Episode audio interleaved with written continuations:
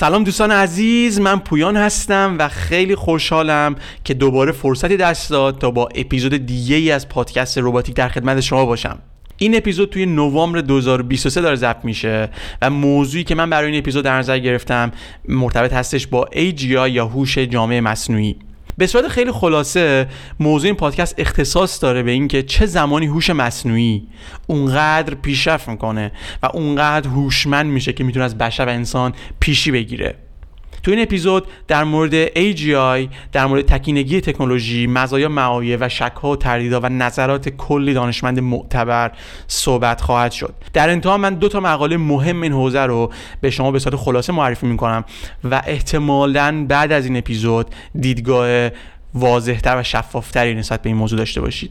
من خیلی وقت بود که می‌خواستم در این مورد این موضوع صحبت کنم ولی دو تا اتفاق باعث شد که من هرچه سریعتر سعی کنم که اطلاعاتی که دارم اون جمع کنم و این اپیزود ضبط کنم. اولین اتفاق مهم مربوط میشه به سپتامبر 2023 که افراد مشهور فناوری و خیلی از فاندرهای کمپانی های سیلیکون ولی توی کاخ سفید با یه سری از سناتورها دیدار داشتن. از کمپانی های مثل Adobe، IBM، Nvidia، Scale AI، افرادی مثل ایلان ماسک و غیره. و در مورد اینکه چه تعهداتی لازمه که و چه قوانینی لازمه که در مورد هوش مصنوعی وضع بشه و چطور میشه هوش مصنوعی رو بیشتر کنترل کرد صحبت کردن. بعد از اون توی اکتبر 2023 بود که من یک مصاحبه ای از پروفسور بنجیو خوندم که ایشون یکی از پدرخوانده هوش مصنوعی نامیده میشن و توی مقاله که ایشون نوشته بود خیلی ابراز نگرانی کرده بود در هوش مصنوعی که بهش خواهیم پرداخت. این دوتا اتفاق باعث شد که من برم این سمت و این اپیزود رو اختصاص بدیم به این موضوع.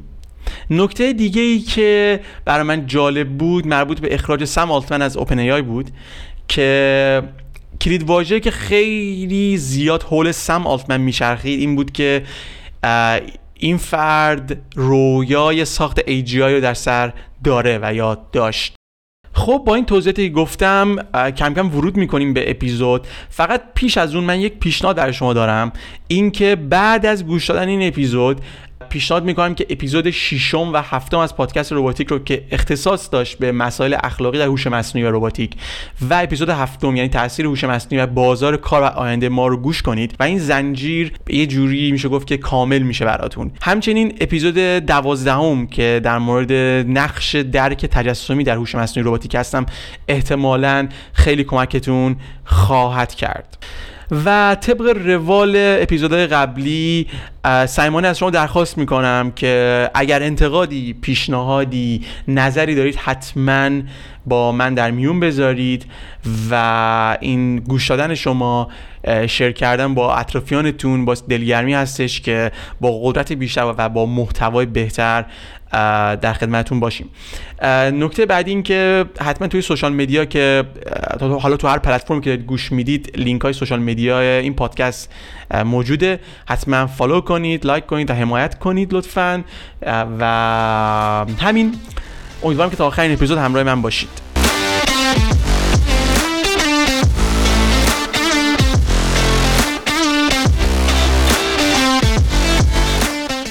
فکر می‌کنم که با اشتراک گذاری دیدگاه سه دانشمند بزرگ من می‌تونم یک پیش مقدمه در مورد بحث امروز به شما ارائه بدم و استه با استه میریم جلو تا ببینیم که به کجا می‌رسیم.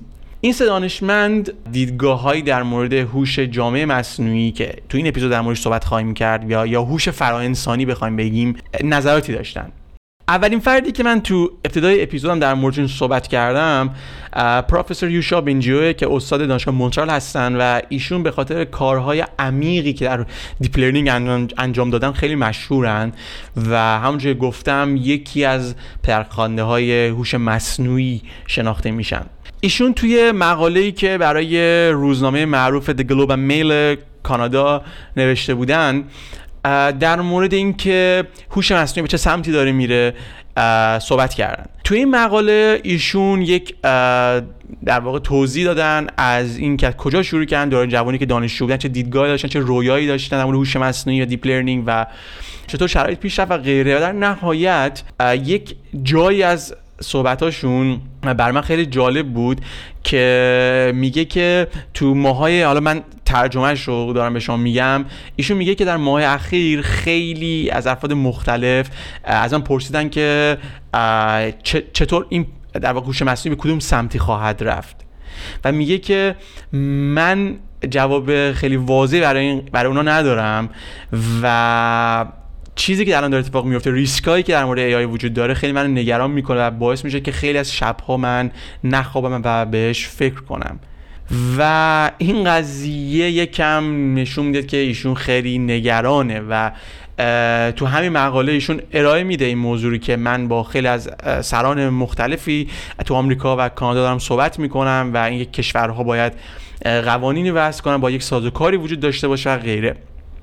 و در کل به صورت خلاصه اینکه ایشون نسبت به شرایط فعلی آینده هوش مصنوعی با اینکه خودش یکی از پیشگام های این عرصه هستش ابراز نگرانی کرده و در سعی می‌کنه که با بتونه با صحبت با افراد تاثیرگذار دنیا سازوکاری رو برای کنترل بهتر ای فراهم کنه. پیش از این ما توی اپیزود هفتم صحبت کرده بودیم که یکی دیگه از پدرخوانده های هوش مصنوعی در کنار ایشون که آقای جفرینتون هستن استاد دانشگاه تورنتو. ایشون هم اون زمان صحبت چند ماه پیشه که از گوگل انصراف دادن و یکی از دلایل انصرافشون و نگرانیشون از آینده هوش مصنوعی ابراز کردن. در کنار افرادی که نسبت به این قضیه ابراز نگرانی کردن یکی از دانشمندای بزرگ دیگه فیزیکدان معروف استیون هافکینگ هستش. که ایشون توی سال 2014 این دیدگاه رو داشتن که موفقیت در ایجاد هوش مصنوعی احتمالا بزرگترین رویداد تاریخ بشره. ولی متاسفانه ممکنه که آخرین رویدادم برای ما باشه. و ایشون حالا من به کل صحبت ها و سخنرانی که داشتن رو نمی‌پردازم چون خارج از بحث ماست. ولی یک نکته یه جایی یک مثال جالبی می‌زنه از اینکه ما باید یعنی ما به عنوان بشر به عنوان کسایی که تاثیر گذارن تو این حوزه باید خیلی جدیتر به هوش مصنوعی و آیندهش توجه کنن و در موردش فکر کنن. و مثال زد که اگر یه تمدن بیگانه برتری بخواد در ما پیام بفرسته که ما چند دهه دیگه می‌رسیم آیا ما فقط پاسخ میدیم که اوکی وقتی اینجا رسیدید با ما تماس بگیرید ما چراغا روشن می‌ذاریم تا شما بیاید؟ نه قطعا اینجوری نیست. و ما خودمون رو برای همیشه آماده می‌کنیم. و میگه این چیزیه که داره کم و بیش باشه هوش مصنوعی اتفاق میفته یعنی ما داریم میریم جلو خیلی خوشحالیم نشستیم ببینیم چی میشه و هیچ اتفاقی هم داره نمیفته که البته باز تاکید می‌کنم که سخنرانی ایشون بر سال 2014 هستش و متاسفانه ایشون فوت کردن و شاید اگر الان زنده بودن نظرات و خیلی عمیق‌تری هم حتی از این قضیه داشتن. پیشرفت فعلی هوش مصنوعی. Now, when you watch software engineers and machine learning experts at work, as, as they have been on this project, uh, how far along the path to artificial intelligence uh, do you think we are? The primitive forms of artificial intelligence we already have have proved very useful, but I think the development of full artificial intelligence could spell the end of the human race. Once humans develop artificial intelligence, it would take off on its own and redesign itself at an ever-increasing rate. Humans, who are limited by slow biological evolution, couldn't compete and would be superseded.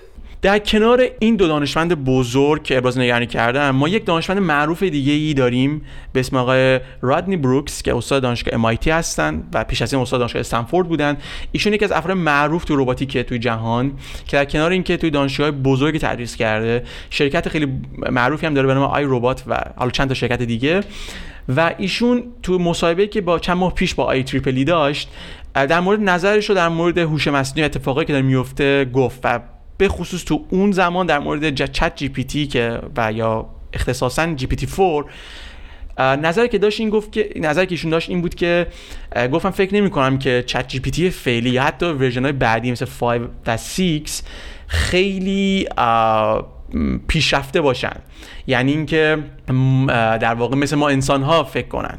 این مدل ها با اینکه خیلی جواب ها رو درست میدن بر اساس training شدن اما هیچ مدلی از جهان ندارن هیچ حس و ارتباطی با دنیای بیرون ندارن و این باعث میشه که همیشه گام عقبتر باشن از چیزی که ما انتظار داریم. و این نکته جالب دیگه که ایشون تو مصاحبهش گفت این بود که هایپی که در مورد بیکاری با هوش مصنوعی اتفاق افتاده یعنی مدیا خیلی داره روی این قضیه مانوف میده که هوش مصنوعی شما بیکار میشید اینا و, و ایشون چند مثال می‌زنه که خیلی از رشته ها و خیلی از اتفاقات دنیا پاز شده همه استاپ کردن.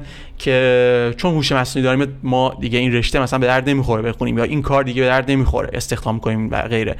و میگه که این هایپ واقعا خیلی بزرگتر از حقیقت ماجراست. و مثال جالبی که تو این حوزه می‌زنن اینه که مثلا مثلا در مورد خودروهای بی سرنشین یا لا اتونومس کار بخوایم بگیم میگه که مثلا 20 سال پیش وقتی ما تو ایونت های مختلف می‌رفتیم با افراد مختلف صحبت می‌کردیم همه این دیدگاه داشتن که 2020 2022 2023 ما خودرو خواهیم داشت بی سرنشین ولی الان 2000 23 هستش و ما چنین چیزی رو در اشل خیلی ضعیفش داریم. و در کل دیدگاه ایشون به آینده هوش مصنوعی مثبت بود و ایشون اعتقاد داره که خیلی راه داریم تا به هوش فراانسانی یا AGI برسیم. خب حالا که ما سه تا دیدگاه از سه فرد کاملا معتبر و مشهور در علم داریم شاید کمکمون کنی که بتونیم نظرات افراد دیگه ای رو هم در کنارشون بذاریم و این پازل ذهنیمون رو پیش ببریم. من خودم به شخص قبل از اینکه بخوام در واقع نظر دانشمندا رو خدمتتون بگم چیزی که خودم شخصا فکر می‌کنم اینه که خودم خیلی وقت نگران میشم تو ایونت های مختلفی که شرکت می‌کنم می‌بینم که نگرانی وجود داره واقعا نگران کننده هست یا افرادی که کارهای جنرال دارن و وقتی نگاه می‌کنی فکر می‌کنی خب آیندهشون چی میشه؟ ولی در کنارش هم می‌بینم که خیلی مدیا و خیلی جهت دانشمندا به اشتباه خیلی این قضیه رو بولد می‌کنن. یعنی بیش از اینکه واقعا بولد باشه بولد میشه. یعنی ما حسی که الان داریم که هوش مصنوعی بغل گوش ماست چند وقت دیگه جا به ما رو می‌گیره. خیلی پیشرفته است و غیره ولی واقعا اینجوری نیست. افرادی که توی حوزه رباتیک کار کردن می‌دونن که ما توی حوزه رباتیک خیلی هنوز مشکلات زیادی داریم. و ملاک ما هم برای پیشرفت باید در هوش مصنوعی رباتیک هم باشه چون در نهایت ما نیاز به یک جسم برای اون هوش داریم. و هوش صرفا تا یک جایی می‌تونه بره جلو. اینا رو گفتم که نه اینکه فکر کنیم همه چی عالیه ولی خواستم پیشا پیش قبل اینکه اصلا اپیزود رو شروع کنیم یکم اون شاید خیلی شاید نظرتون منفی بشنوید ولی به نظر نگرانی خیلی عجیبی وجود نداره. و ولی باید صحبت کنیم باید صحبت کنیم در این موضوع و نظرات به اشتراک بذاریم. خب من بیش از این حرف نمی‌زنم و استارت می‌زنیم اپیزودو با یک مقدمه و مفاهیم و تعاریف.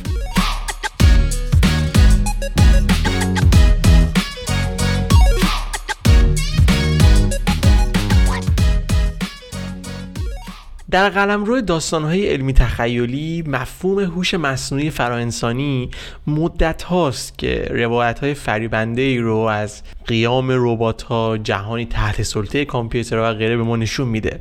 این پس تخیلی علاقه ما رو نسبت به هوشیاری مصنوعی که به عنوان هوشیاری ماشینی هم حالا شناخته میشه تقویت کرده. هوشیاری مصنوعی اینجا منظور artificial consciousness هوشیاری مصنوعی به اون امکان الغای هوشیاری در هوش مصنوعی می‌پردازه و بینشایی رو از روی فلسفه ذهن فلسفه هوش مصنوعی علوم شناختی و علوم اعصاب رو در بر می‌گیره. در حالی که های فناوری در حوزه مختلف و شتاب بالایی همراه بوده اما محدودیت های ذاتی هوش انسانی این پیشرفت‌ها رو تا حدی مهار کرده. با ادامه سری تکاملی کامپیوترها و سایر تکنولوژی ها چشم انداز ساخت ماشینی با هوش فراتر از هوش انسانی وجود داره. خط سیر این تحولات باعث ایجاد یه سوال مهم شده. آیا می‌تونیم در آستانه تحقق نوعی از هوش یعنی فراتر از هوش خودمون باشیم؟ در حال حاضر علاقه عمومی به هوش مصنوعی خیلی بی سابقه رفته بالا و های اخیری که توی جنراتیو ای رخ داده مثل حالا چت جی یا های دیگه باعث ایجاد یک اصطلاح جدید تو شاخه علم شده هوش جامع مصنوعی. هوش جامع مصنوعی ترجمه تحت لفظی کلمه Artificial General Intelligence AGI که به شخص ترجمه که براش دارم هوش فراانسانیه یا هوشی که مثل یک انسان می‌تونه جامع باشه و همیشه در بر بگیره. مختص یک تسک و یک چیز نباشه. که تو کل این اپیزود با AGI ما ازش نام می‌بریم. ظهور AGI یه پرسش اساسی رو مطرح می‌کنه. فناوری های فعلی چقدر ما رو به این شکل از هوش نزدیک می‌کنن؟ همونطور که ما در این چشم انداز در تحول داریم حرکت می‌کنیم درک این لینک های بین پیشرفت تکنولوژی و ابعاد فلسفی که هوش در مورد هوش مصنوعی هستش ضروریه و ما رو حول میده که بیشتر در مورد این ابعاد فکر کنیم. چشم انداز در حال تکامل هوش مصنوعی عصر جدیدی رو شروع کرده که معیارهای سنتی ما رو به چالش می‌کشن.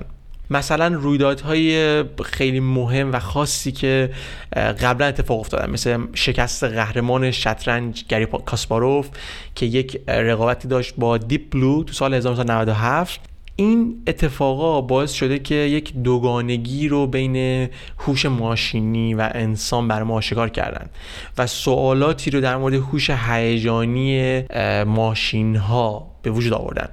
من در مورد این قضیه گری کاسپاروف و Deep Blue بخوام بگم. Deep Blue یک سیستم خیلی استاد و خبره شطرنجی بود که توسط IBM ساخته شده بود و در واقع دو تا مسابقه داد با گری کاسپاروف که قهرمان شطرنج بود.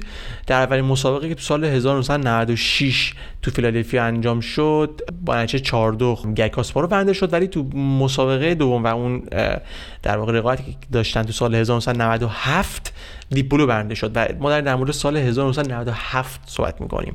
برگردیم به بحثمون. اینکه سوالات مختلفی مطرح شد بعد این اتفاقا و سوالاتی در رابطه با هوش هیجانی. مثلا اینکه سیستم مثل سیری می‌تونه با یک روز بعد توی محل کارتون که اتفاق میفته باتون همدلی کنه و یک جنبه های ظریفی از احساسات انسانی رو که فراتر از توانایی محاسباتی هست به نمایش بذاره.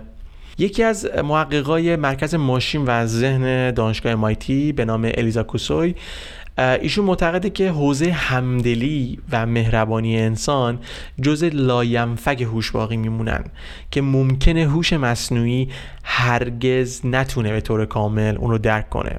تلاقی خلاقیت و هوش لایه دیگه ای از پیچیدگی رو اضافه می‌کنه. در حالی که کامپیوترها برای نقاشی به سبک استادای خیلی خفن مثل ونگوک و پیکاسو و غیره آموزش می‌بینن. ولی همچنان این سوال برای ما برای محققا باقی میمونه که آیا آموزش ماشینی برای تقلید خلاقیت می‌تونه ماهیت خلاقیت واقعی رو تصویر بکشه؟ علاوه بر این نکته جالبی که وجود داره اینه که وقتی به لیست یکی از وبسایت های کاریابی که خیلی مشهور هم اسم نام Indeed نگاه می‌کنی از رایج ترین شغلایی که توی آمریکا در واقع آگهی وجود داره و متقاضی apply می‌کنن اون رایج ترین بیشتر روی شغلایی که نیاز مهارت های دستی یدی یا حالا به انگلیسی بخوام بگیم منوال اسکیل ها تاکید دارن. مهارت هایی که فراتر از دسترسی سیستم های رباتیک و هوش مصنوعی فعلی هم و چیزی نیست که به راحتی بشه ربات رو جایگزین انسان کرد. کنار هم قرار دادن ظرفیت های فکری مهارت دستی مفهوم قدرت مطلق هوش مصنوعی در مقابل نیروی کار فعلی رو به چالش می‌کشه. ما اینو نمی‌تونیم کتمان کنیم که در مورد قدرت محاسباتی ماشین ها گام های مهمی برداشتن و بدون شک زندگی انسان ها رو بهبود دادن اما ماهیت تجربیات منحصر فرد انسانی برای هوش مصنوعی کمی نامفهومه. عواطف انسانی خیلی پیچیدن خلاقیت و اینکه خلاقیت انسان و اینکه اصلا ما توانایی اینو داریم که در موارد ناگهان غیر منتظرا پاسخگویی داشته باشیم. اینو حوزه‌ای هستن که به سادگی هوش مصنوعی نمی‌تونه اینا رو یاد بگیره و جایگزین بشه. توانایی لازم رو نداره. مثلا در مورد چت جی پی تی یا GPT-4 که خیلی ها اونو یک استارت از AGI می‌دونن قدرت خیلی بالایی داره مشخصا در محاسبات و پاسخگویی. اما فاقد احساس و آگاهیه ایلیا سوتسکیور که یک دانشمند ارشد Open یکی از founder های OpenAI هم تو یکی از مصاحبه ها حرف جالبی می‌زد. می‌گفت که ربات ها ممکنه که در یک موارد خاص مکالمات خاص برتری داشته باشن هوش مصنوعی ربات ها ولی نمی‌تونن به اندازه انسان تو موارد غیر منتظره و ناگهانی عملکرد عالی داشته باشن. و اینو می‌بینیم یعنی اداپتیبیلیتی و تطبیق پذیری ربات و هوش مصنوعی با محیط های جدید چیزی که ما انسان ها راحت انجام میدیم در حال حاضر بزرگترین چالشه. تلاش برای ردیابی پیشرفت هوش مصنوعی مستلزم اینه که ما ارزیابی مجددی در مورد چارچوب انسانیمون داشته باشیم. مثلا تست تورینگ که حالا imitation game هم میگن توی خیلی از تحقیقات که سال 1950 معرفی شد این در واقع تست یک زمانی اوج چالش محسوب می شد اما توسط فناوری های هوش مصنوعی بارها ازش پیشی گرفتن و خیلی راحت ازش عبور کردن. و در آخر اینو بگم که برای درک توانایی فعلی محدودیت ها مسیر آینده و اون تاثیری که هوش مصنوعی تو آینده خواهد گذاشت ما نیاز به یک چارچوب جدیدی داریم. به عبارت دیگه پیشرفت های هوش مصنوعی مفاهیم از پیش تعیین شده ما رو به چالش می‌کشه. ما رو ترغیب می‌کنه تا درک بهتری از خودمون داشته باشیم. درک خیلی بهتر از خودمون نسبت به درکی که هوش مصنوعی از ما داره.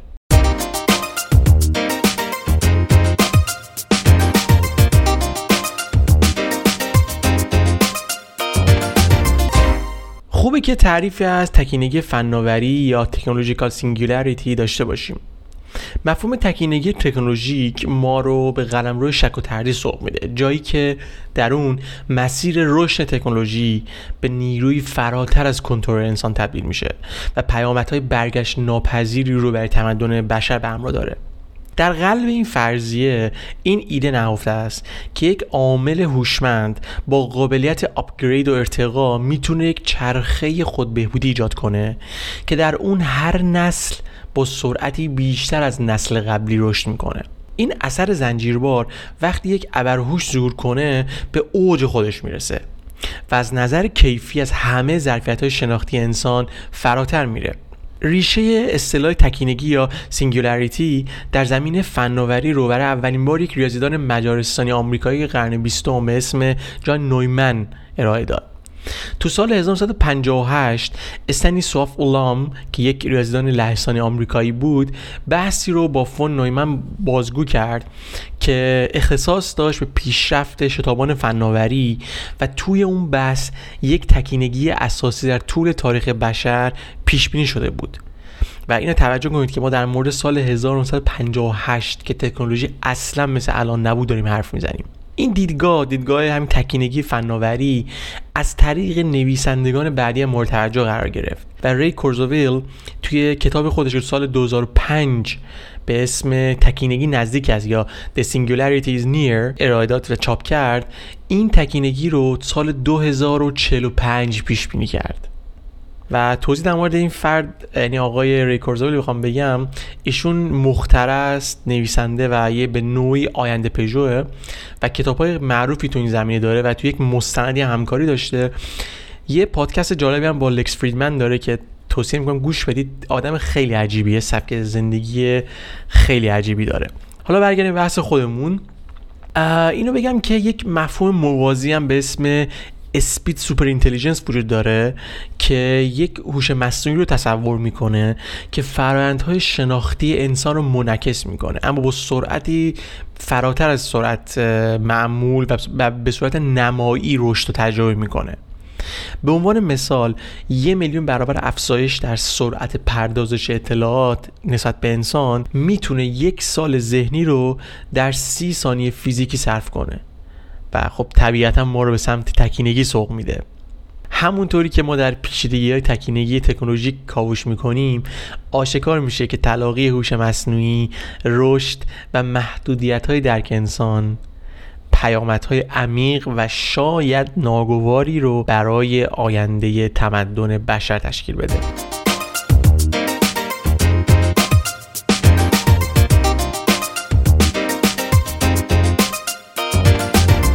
در کنار تکینگی فناوری خوبه که یک تعریف دقیقی هم از AGI داشته باشیم که در ابتدای این اپیزود بهش اشاره شد.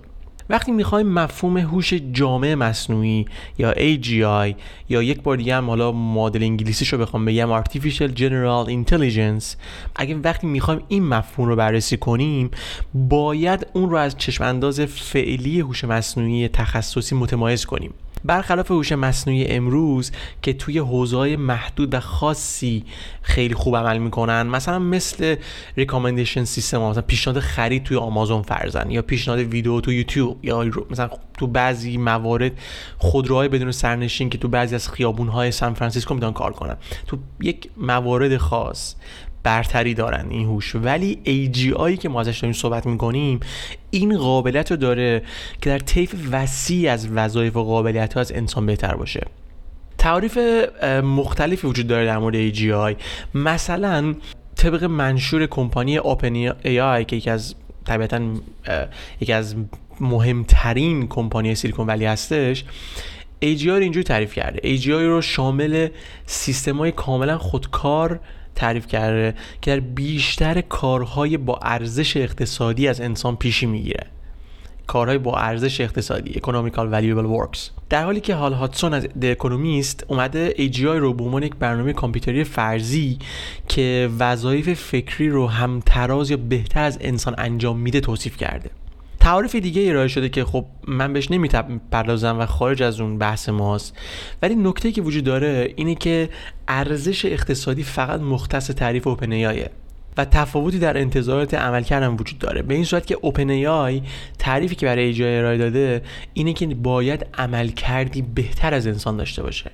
در حالی که سایر تعریفی که من بررسی می‌کردم همشون روی این متمرکز بودن که عملکرد در سطح قابل مقایسه با انسان داشته باشه. پس در مورد تعریف AGI به این صورت تعریف میشه که حداقل در سطح انسان ولی تو تعریفی که یکی از تعریفا که داریم بهتر از انسان. و موضوع مشترکش هم همونجور که گفتم اینه که یک سیستم AGI می‌تونه در حوزه‌های خاصی فراتر بره با تغییرات محیطی سازگار بشه و با چالش های جدید فراتر از اون training data یا داده آموزشیش مقابله کنه. یعنی یک جورایی مثل انسان و شاید حتی بهتر از انسان. توجه اخیر ما انسان ها و کلا خیلی از محققا روی GPT-4 نسخه جدید GPT متمرکز شده که خیلی ها اون رو به عنوان یک پیشرو بالقوه از AGI می‌دونن. تو یک مقاله هم که من چک می‌کردم اومده بود این مدل زبانی GPT-4 رو به صورت تکنیکال بررسی کرده بود و نتیجهش این بود که GPT-4 می‌تونه وظایف متنوع و چالش برانگیزی رو از جمله ریاضیات، کدنویسی، پزشکی، حقوق، روانشناسی انجام بده و عملکرد بسیار نزدیک به سطح انسانی نشون داده بود. این قضیه باعث شد تا در مورد اینکه GPT-4 نمونه اولیه AGI هست یا نه خیلی ها فکر کنن. یک مقاله جالب دیگه که من بهش برخوردم مقاله بود سال 2020 از دکتر یوشهیرو مارویاما. عنوان مقالم هست The Conditions of Artificial General Intelligence. توی مقاله ایشون هشت ویژگی رو برای شناسایی AGI ارائه میده. یعنی این هشت ویژگی مهمترین ویژگی های هستن که AGI خواهد داشت که شامل منطق یا لاجیک خودمختاری یا autonomy انعطاف پذیری یا resilience صداقت یا integrity اخلاق morality احساس emotion تجسم embodiment و به صورت embeddedness که حالا فارسی میشه تعبیه یا هر چیزی این مدل تعریف بخوایم تعریف خاصی هم ندارم براش. تعریف یعنی اینکه بتونه تو محیط خودش رو به خوبی تطبیق بده فذیر باشه و اخلاق مدار باشه منطق داشته باشه قابل قدرت تجسم و احساس داشته باشه. در حالی که GPT-4 قدرت منطقی رو به خوبی نشون میده سوالاتی در مورد ویژگی هایی مثل اخلاق مطرح میشه. آیا ارائه یه پاسخ اخلاقی صحیح به معنای اخلاق واقعیه یا این استنتاج از دادای آموزشی ناشی میشه. پاسخهای GPT-4 منعکس کننده درستی اون اخلاق هستن. اما در مورد اینکه آیا اخلاق واقعی اخلاقه یا از داده آموزشیش ناشی میشه یک سوال فلسفیه که پاسخ بهش شاید راه رو برای داشتن هوش مصنوعی با قدرت احساس در آینده باز کنه. حالا که با تعاریف تکینگی فناوری و AGI آشنا شدیم خوبه که یک نگاه بسیار سریع و گذرایی به پیشبینی ها و چشم اندازهای تکینگی تکنولوژی داشته باشیم. تو این بخش من یک سری اسمای مختلف رو میگم سعی می‌کنم تا حد خیلی کوتاه و نیم جمله معرفیشون کنم و پیش رو بگم تا یک کلکسیونی از پیش های محقق های مشهوری در جهان از سالهای دور تا الان داشته باشیم. در مورد چشم انداز هوش مصنوعی وقتی می‌خوایم صحبت کنیم طبیعتا پیش ها و گمان زنی های مختلفی در مورد آینده وجود داره و همیشه هم هدف این بوده که از حد اکثر پتانسیل هوش مصنوعی استفاده بشه با حفظ امنیت برای بشر. تو سال 1965 یه ریاضیدان اهل بریتانیا به نام ایروینگ جان گود یک ماشین فوق هوشمند رو تا سال 2000 پیش بینی کرد. که تو زمان خودش یه جسارت محسوب می‌شد ولی خب می‌دونیم که محقق نشد افراد دیگه مثل وینج تو سال 1993 یا یودوفسکی تو سال 1996 پیش بینی هایی رو از هوش فراتر از انسان بین سالهای 2005 و 2030 معرفی کردند. مصاحبه در سال 2017 با کورزوویل این پیش رو گسترش داد و هوش در سطح انسان رو تا سال 2029 و یک تکینگی فناوری رو تا سال 2045 پیش بینی کرد. Well, I mean, large companies today, really all of them, uh, putting out products in the public domain, and they have large efforts to avoid hallucinations, which is inaccurate data, uh, and uh, generally follow socially and morally appropriate ways of conduct. But there are lots of public domain uh, large language models out there uh, that don't necessarily have these controls. It's just like people. I mean, some people will, most people actually will advance human intelligence in a positive way, but there's a few that that don't do that. Uh, and we can't actually necessarily predict that. Uh, if you look back in history, I mean, take World War II, the Nazis might have won if they made different decisions. Uh, so it's not absolute. We could have bad players use these things to, to advance their goals. And so the future of human history is not set. I'm optimistic about it, and the singularity is nearer. I show 50 different graphs where everything we care about child labor and health and all, 50 different things have actually been growing every year, every decade. And I believe that will continue. Uh, but we still have to be mindful of bad players using these kinds of technologies. And you can you can demonstrate they could do things uh, in the in the future that we wouldn't be prepared for. So we actually have to beef up our defenses against that. But that's happening. مراوک در سال 1988 و 1999 پیش بینی هوش مصنوعی در سطح انسان رو به ترتیب تا سال 2010 یک تصحیحی زد و گفت تا سال 2040 این در هوش در سطح انسان رخ خواهد داد. با کاوش توی تاریخ ما تو قرن 18 هم به یک فیلسوف ریاضیدان و در واقع یک فردی از بزرگان عصر روشنگری فرانسه به اسم مارکی دو کندورسه می‌رسیم و یا به یک نویسنده آمریکایی به نام جان کمپل در سال 1932 می‌رسیم که پیشگامان اولیه فرضیه مربوط به انفجار اطلاعاتی بودند و این مفهوم با آینده نگری فون نویمن در سال 1958 شتاب گرفت و بیشتر از پیش مفهوم تکینگیر فناوری رو ارائه دادن روش بیشتر تمرکز کردن. این سوال که چه زمانی و چطور هوش مصنوعی از هوش انسان پیشی می‌گیره موضوع بحث در واقع بین افراد آینده پژوهه. بعضیا پیش بینی می‌کنن که سیستم های استدلالی محدودیت های شناختی انسان رو دور می‌زنن. در حالی که بعضی از دانشمندا به این فکر می‌کنن که انسانها زیست شناسی خودشون رو برای هوش عمیقتر تکامل میدن یا تغییر میدن. سناریوهای ترکیبی از رابطه های انسان و کامپیوتر بارگذاری مغز یعنی همون مایند آپلود و تقویت هوش لایه های بیشتری رو از پیشگی اضافه می‌کنه به این جریان و به این قضیه. چشم انداز هوش فوق بشری یا سوپر هیومن اینتلیجنس چه از طریق تقویت هوش انسانی رخ بده و چه چه از طریق ابزارهای مصنوعی مفهوم سید ای آی رو به ما نشون میده؟ سید ای آی یعنی چی؟ من بر این کلمه سید ای آی یک ترجمه فارسی پیدا نکردم. سید ای آی به صورت خلاصه یعنی هوش مصنوعی که که با توانایی انسان مطابقت داره یا ازش فراتر میره و می‌تونه به طور مستقل نرم افزار و سخت افزار خودش ارتقا بده و یک چرخوی چرخه خود بهبودی داشته باشه. تغییرات کیفی ناشی از چنین تکراری می‌تونه بسیار فراتر از توانایی شناختی انسان بره.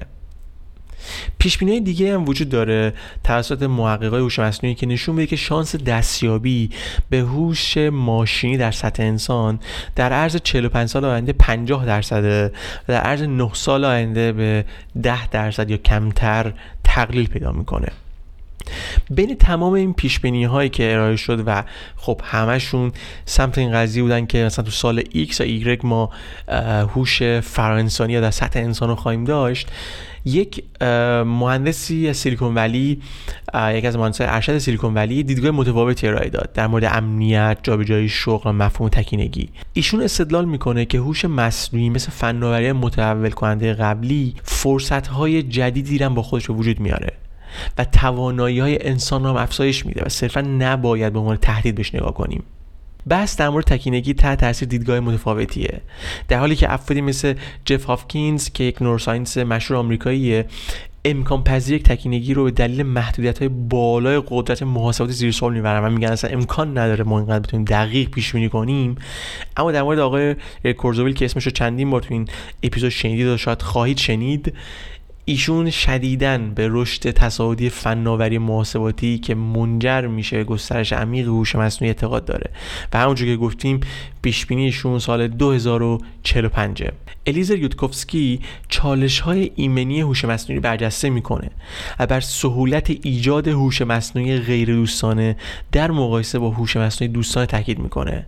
ایشون یه مهندس کامپیوتر مشهور آمریکاییه که اصلا ایده هوش مصنوعی دوستانه یا friendly artificial intelligence رو مطرح کرده. همونطوری که ما توی این قلمروی ناشناخته حرکت می‌کنیم بحث در مورد تکنیکی تشدید میشه. برخی استدلال می‌کنن که ما در حال حاضر میون یه گذار تکاملی بزرگ ادغام فناوری زیستشناسی جامعه هستیم. وابستگی فضاینده فناوری دیجیتال سوالاتی رو در مورد ماهیت این انتقال. و مسیر بالقوه تاثیر هوش مصنوعی بر آینده جمعی ما ایجاد می‌کنه.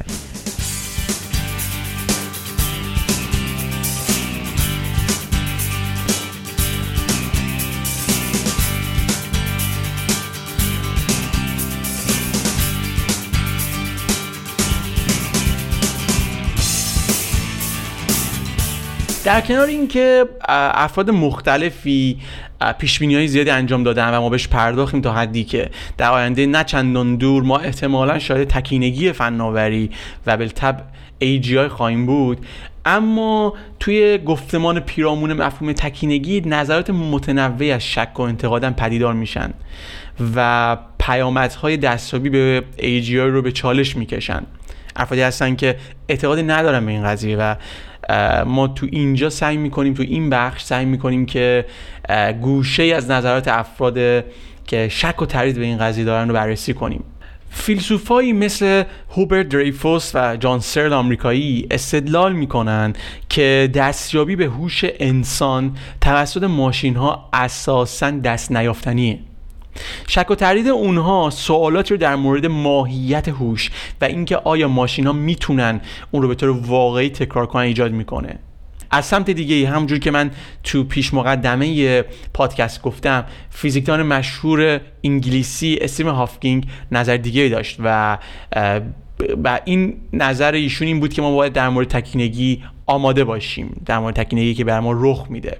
روانشناس مشهور کانادایی استیون پینکر با به چالش کشیدن مفهوم تکینگی غریب الوقوع مقداری از واقع گرایی رو تزریق می‌کنه. ایشون احتمال و امکان پذیری رویداد دگرگون کننده رو زیر سوال می‌بره و نسبت به تخمینایی که زده میشه خیلی اختار میده و شک داره بهشون میگه این تخمینات احتمالاً تخمینای درستی نیستن.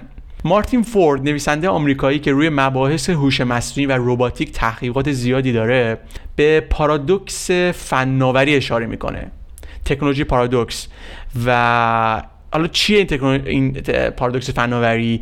ایشون یه پیشنهاد خیلی جالبی میده. میگه که اتوماسیون گسترده مشاغل روتین که یک پیش نیازی برای تکنیکیه می‌تونه منجر به بیکاری گسترده بشه و کاهش تقاضا از سمت مصرف کننده. و در نتیجه انگیزه سرمایه گذاری در فناوری های مرتبط با تکینگی اختلال جدی ایجاد کنه. یعنی مثل یک حلقه ای میشه که این اتوماسیون باعث میشه که خیلی شغلاشون دست بدن و از طرف دیگه این قضیه باشه باعث کاهش تقاضا میشه. در نتیجه باعث میشه که سرمایه گذاری تو این فناوری هم کمتر بشه و این یک پارادوکس تکنولوژیه. تو پرانتزم بگم که ایشون یک کتاب معروفی سال 2015 به چاپ رسون تحت عنوان Rise of Robots Technology and the Threat of a Jobless Future که به فارسی میشه ظهور ربات ها فناوری و تهدید آینده بدون شغل. که تو این کتاب خیلی مفصل حالا در مورد آینده ربات ها صحبت می‌کنه. که همونجور که من گفتم ما تو اپیزود هفتم از پادکست رباتیک هم در مورد تاثیر هوش مصنوعی بازار کار و آینده صحبت کرده بودیم. خب برگردیم به بحث خودمون. آقای داگلاس هافسهارد دانشمند علوم شناختی آمریکایی اعتبار علمی روند تصاعدی پیشان شده در رابطه با تکینگی که توسط چهرهای معروفی مثل کورزویل مطرح شده رو زیر سوال می‌بره و از دقت علمی چنین پیش هایی ابراز نگرانی می‌کنه. البته این هم فراموش نکنیم که این نظرات خیلیشون قبل چت جی بودن و ظهور فناوری مثل چت جی باعث شد که یک بازنگری در مورد احتمال رخ داد تغییرات در آینده توسط برخی از دانشمندا صورت بگیره. جارون لانیر مهندس کامپیوتر و visual artist آمریکایی اجتناب ناپذیر بودن تکینگی رو رد می‌کنه. و بر اهمیت عامل انسانی در شکل دادن به پیشرفت فناوری تاکید داره. نکته خیلی مهمیه. ایشون مخالف دیدگاه جبرگرایانه‌ست و ادعا می‌کنه که پذیرش روایت تکینگی خطر تضعیف توانمندی فردی و خودمختاری رو به همراه داره. در نهایت ایشون اعتقادش اینه که ما هستیم که تعیین می‌کنیم تکینگی رخ بدهد یا ندهد. نکته جالب دیگه اینه که در دیدگاه بعضی از دانشمندان مثل کورزویل که ما مطرح کردیم مفاهیم دینی آغشته شده به مفاهیم علمی.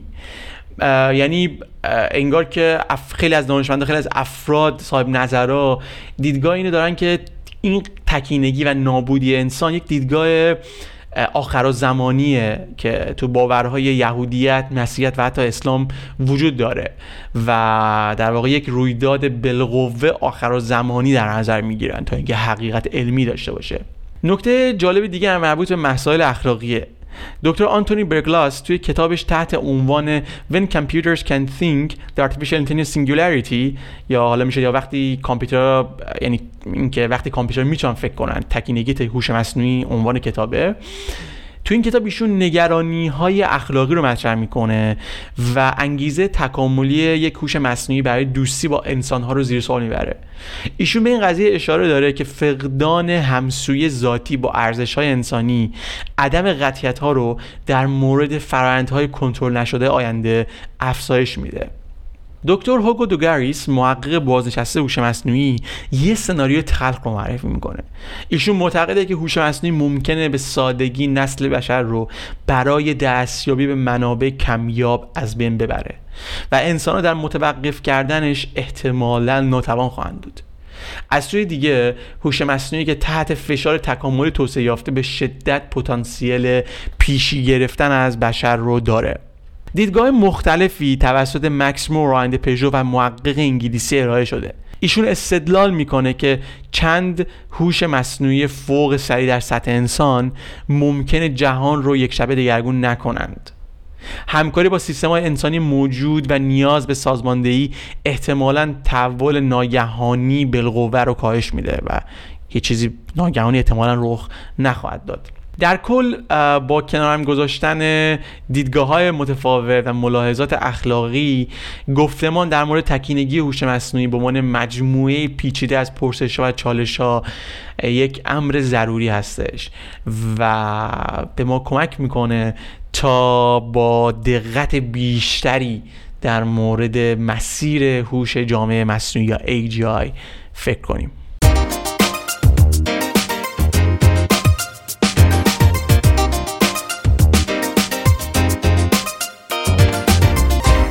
بعد از بیان نظرات و دیدگاه مختلف شکها و تردیدها در نهایت یک سوال اساسی بیپاسخ مونده که در طول این اپیزود سعی داشتیم بهش جواب بدیم و بررسیش کنیم.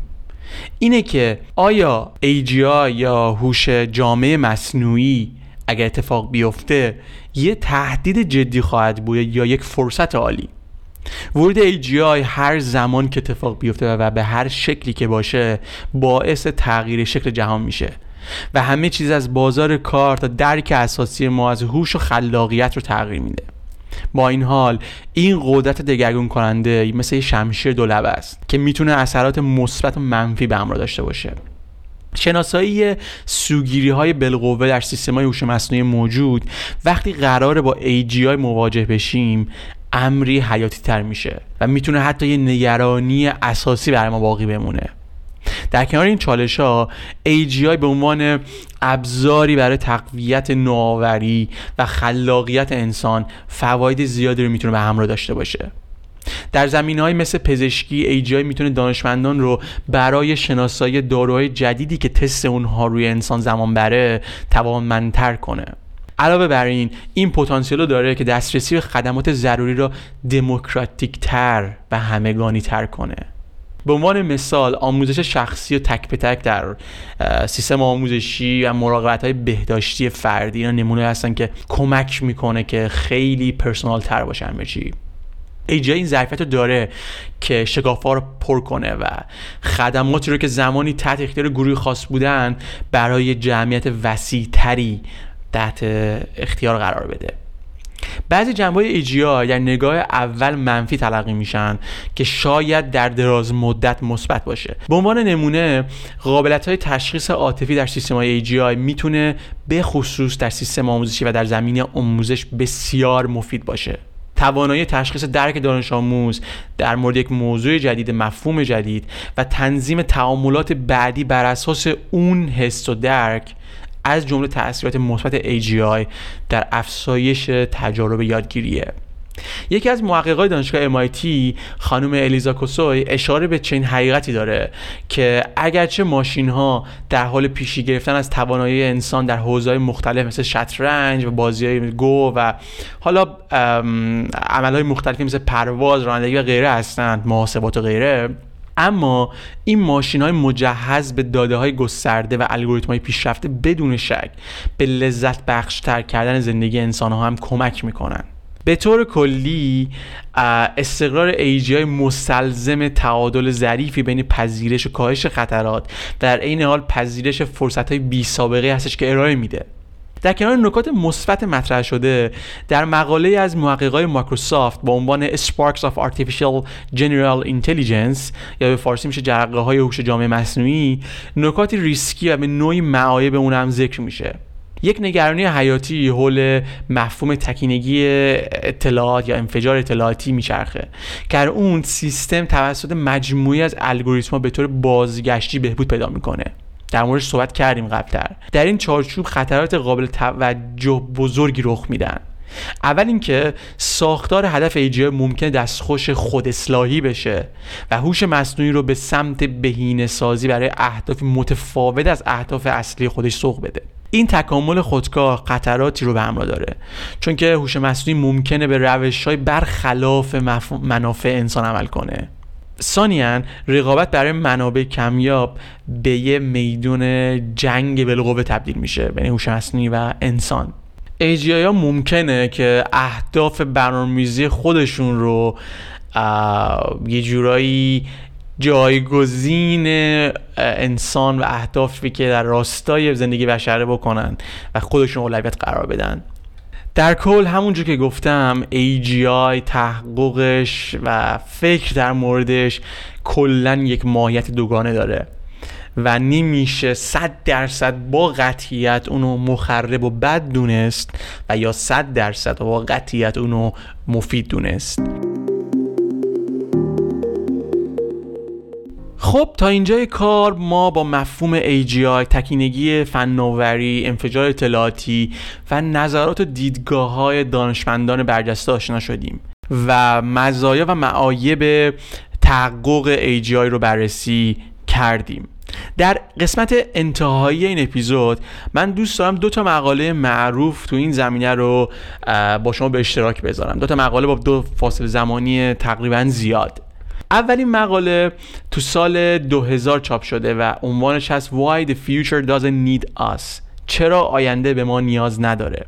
این مقاله مقاله مشهوره که توسط بیل جوی که این ایشون یکی از افرادی هستش که نقش مهمی در توسعه زبان برنامه‌نویسی جاوا داشته. این مقاله تو سال 2000 و در مجله وایرد نوشته شده. البته توجه کنید باز که این مقاله بیشتر از 20 سال پیش نوشته شده. زمانی که فناوری رباتیک و هوش مصنوعی اصلا قابل مقایسه چیزی که الان هست نبود. دیدگاه ایشون من پیش از هر چیزی بخوام بگم تو این مقاله دیدگاه خیلی محتاطانه و منفی هستش و نگران نسبت به آینده. و ایشون معتقده که فناوری در حال توسعه خطری بسیار بیشتر از هر فناوری قبلی برای بشر ایجاد می‌کنن. ایشون به طور خاص بر مهندسی ژنتیک فناوری نانو و رباتیک تمرکز داره. ایشون استدلال می‌کنه که فناوری مخرب قرن بیستم مثل بمب هسته‌ای به دلیل پیچیدگی و هزینه بالا به دولت‌های بزرگ محدود می‌شد. اما در مورد این فناوری ها قضیه کمی متفاوته که خب درست هم الان می‌بینیم که این فناوری در دسترس همه است تقریبا. جوی همچنین نگرانی هایی رو در مورد افزایش قدرت کامپیوتر برمی می‌کنه. نگرانیش اینه که کامپیوترها در نهایت هوشمندتر از ما بشن و به سناریوهای عجیبی مثل شورش ربات ها منجر بشه. همچنین ایشون ابراز نگرانی می‌کنه که در نهایت ثروتمندان تنها کسانی هستند که قدرت کنترل ربات آینده ساخته شده رو خواهند داشت. و این افراد نیز می‌تونن تصمیم بگیرن و نحوه مثلا ادامه, ادامه جمعیت تولید مثل و هر چیز توی جامعه رو کنترل کنن. فارغ از آنالیز و تحلیل این مقاله که من به شخص دنبالش نیستم چون مقاله سال 2000 نوشته شده بیش از 20 سال پیش و خب یه جاهایش منطبق واقعیت نیست یه جاهایش هم نظرات ایشونه. فارغ از آنالیزش چند تا نقل قول از ایشون میارم که در زمان خودش واقعا سنت شکنانه و شجاعانه بود. تجارب دانشمندان اتمی به وضوح نیاز به مسئولیت شخصی خطر پیشروی بیش از حد همه چیز و راهی که در آن یک فرآیند می‌تواند به خودی خود ادامه دهد نشان می‌دهد. ما می توانیم همانطور که آنها انجام دادن تقریبا در کمترین زمان ممکن مشکلات غیرقابل حلی ایجاد کنیم. اگر نمی‌خواهیم از عواقب اختراعات خود غافلگیر و شوکه شویم باید از قبل بیشتر فکر کنیم. ایشون میگه که اگر ما تحت شعاع ماشین های خود باشیم اینطور نیست که کنترل به آنها بدهیم یا آنها را یا آنها کنترل را به دست بگیرند بلکه ممکن است آنقدر به آنها وابسته شویم که مجبور شویم دستورات آنها را بپذیریم. و اینکه در آخر با توجه به قدرت این سیستم ها آیا نباید بپرسیم که چگونه می توانیم به بهترین شکل با آنها همزیستی کنیم؟ و اگر انقراض خودمان یک نتیجه محتمل یا حتی ممکن برای توسعه فناوری ما باشد آیا نباید با احتیاط زیاد پیش برویم؟ و همونجور که گفتم ایشون دیدگاه تقریبا منفی داشتن و تحلیل هم که من در مورد این مقاله خوندم تحلیل ها هم مثبت بود هم منفی. مثلا بعضی معتقد بودن که درسته وقتی ما انسان خودمون رو نشناختیم چرا داریم هوش یا ماشین هایی رو می‌سازیم که از ما بهتر باشن؟ یا من یک جا هم یک دیدگاهی میخوندم که اعتقاد داشت که در مورد اینکه این قضیه که الان داره اتفاق میفته خیلی بیشباهت به آزمایش اوپنهایمر نیست. آزمایشی که ایشون انجام داد در مورد آزمایش اتمی در آمریکا و چند هفته بعدش تبدیل شده بمب هیروشیما. در صورتی که اوپنهایمر اون زمان دنبال این بود که در واقع شهوت قدرت و ثروت داشت ولی در نهایت باعث شد که یعنی و توجیه می‌کرد تاثیر منفی بمب اتم رو ولی خب در واقعیت دیدیم که فاجعه شد. به شخص کامنت های این چنینی ندارم. به نظرم خیلی خیلی توماشن اصطلاحا. ولی فقط هدفم این بود که این مقاله و یک سری دیدگاه کوچیک رو با شما در میون بذارم. و مقاله دوم که می‌خوام باتون به اشتراک بذارم نتایجش رو. عنوان مقاله به فارسی اینه که چه زمانی هوش مصنوعی از عملکرد انسان فراتر میره. شواهدی از کارشناسان هوش مصنوعی یا به صورت دقیق when will AI exceed human performance? Evidence from AI experts. توی این مقاله که سال 2018 چاپ شده نتایج یک نظرسنجی بزرگ از محققان ماشین لرنینگ رو در مورد اعتقادشون در مورد پیشرفت هوش مصنوعی گزارش می‌کنه. در مجموع 352 تا محقق توی نظرسنجی شرکت کردند سوالاتی که پرسیده شد شامل زمان پیشرفت هوش مصنوعی و تاثیرات اجتماعی و اخلاقی هوش مصنوعی رو پوشش می‌داد. من صرفا به نتایج می‌پردازم اینجا. نتایج این بود که محققان پیش بینی می‌کنن که هوش مصنوعی در ده سال آینده در بسیاری از فعالیت ها مثل ترجمه زبان تا سال 2024 نوشتن مقاله های دبیرستانی تا سال 2026 رانندگی با کامیون تا سال 2027 کار در خورده فروشی تا سال 2031 نوشتن یک کتاب پرفروش تا سال 2049 و کار به عنوان جراح تا سال 2053 از انسانها پیشی خواهند گرفت. محققا بر این باورن که 50 درصد احتمال داره که هوش مصنوعی در تمام وظایف در 45 سال آینده از انسان بهتر عمل کنه و همه مشاغل انسانی در 120 سال به طورت خودکار عمل کنن. و این هم نکته جالبی که وجود داره اینه که پاسخ آسیایی انتظار این تاریخ رو خیلی زودتر از آمریکای شمالی داشتن. توی مقاله از هوش ماشینی سطح بالا یا های لول ماشین اینتلیجنس که به اختصار HLMI نام برده شده یک جورایی میشه گفت که نه دقیق ولی منظورشون خیلی نزدیک به AGI هستش که ما تو این اپیزود صحبت کردیم. توی مقاله هوش مصنوعی سطح بالا رو اعتقاد داشتن که زمانی به دست میاد یعنی تعریفی که برش ارائه دادن اینه که زمانی به دست میاد که ماشین ها بدون کمک بتونن هر کاری رو بهتر و ارزانتر از کارگرای انسانی انجام بدن. با در نظر گرفتن میانگین هر فرد پیش بینی کل 50 درصد احتمال وقوع در 45 سال و 10 درصد احتمال وقوع در سال در 9 سال آینده رو نشون می‌داد. یک نموداری توی مقاله وجود داره که به صورت نمایی هستش و نشون میده که از سال 2016 به بعد تا, تا 100 سال آینده چقدر احتمال داره که HLMI یا همون هوش مصنوعی سطح بالا اتفاق بیفته. و این به صورت نمایی هستش. یعنی هر چی این سالها میره جلوتر احتمال رخ میره بالاتر. نکته دیگه به تفکیک منطقه یا ریجنی که اونا میان هستش. که نش... و یک نموده وجود داره به همون شکل ولی نشون میده که پاسخ دهنده آسیایی انتظار HLMI رو در سی سال آینده دارن در حالی که تو آمریکای شمالی انتظار دارن که در 74 سال آینده رخ بده. یا من به شخص تو این مقاله نتونستم پیدا کنم که چرا آسیایی ها خیلی امیدوارترن به هوش فراانسانی ولی من حدسی که خودم دارم اینه که چون آسیایی بیشتر تو که تو این مقاله شرک... توی این نظرسنجی شرکت کردن احتمالا خیلی بیشتر از چین و ژاپن و کره باشن و از اونجایی که تحقیقات خیلی عظیم و عمیقی داره تو اون کشور و به خصوص چین داره انجام میشه من احتمال میدم شاید به این دلیله که دیدگاهشون یکم سریعتر نسبت به این قضیه و این رخ احتمال رخ داد خیلی سریعتر و زودتر می‌دونن. یکی دیگه از قسمت نظرسنجی مرتبط بود به اینکه زمانی که همه مشاغل کاملا خودکارن. یعنی وقتی برای هر شغل می‌تونیم ماشینای بسازیم تا کار رو بهتر و ارزانتر از کارگران انسانی انجام بدن. پیش بینی برای اتوماسیون کامل.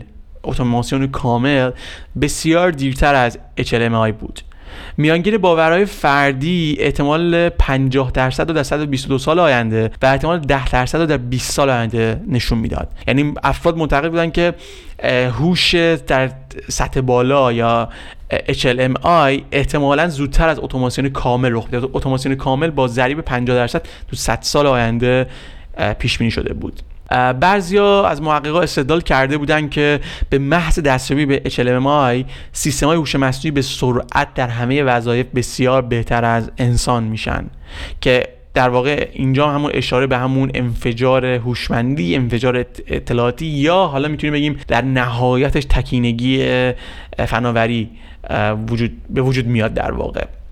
احتمالی که داده بودن این بود که ده درصد معتقد بودن که دو سال بعد از دستیابی به هوش سطح بالا هوش مصنوعی در همه وظایف بهتر از انسان عمل می‌کنه. و در آخر یک نتیجه جالب دیگه هم این که از افرادی که توی نظرسنجی شرکت کرده بودن پرسیده شد که آیا هوش ماشینی سطح بالا HLMI در دراز مدت تاثیر مثبت یا منفی برای بشر خواهد داشت.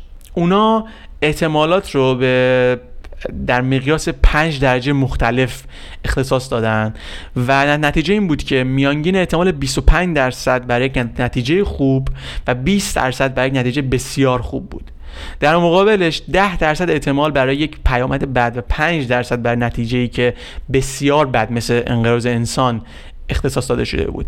یعنی نشون میده که محققای هوش مصنوعی حداقل با توجه به این تحقیق اکثرا خیلی خوشبین و یا حداقل معتدلن نسبت به این قضیه و زیادی بدبین نیستند.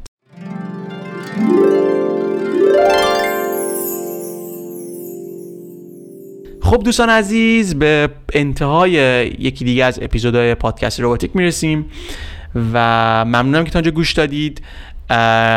اگر خوشتون اومد از این اپیزود لطفا با اطرافیانتون به اشتراک بذارید. نظر انتقاد پیشنهادتون رو حتما با من به اشتراک بذارید و خیلی مواظب خودتون باشید. تا اپیزود بعدی خدا نگهدارتون.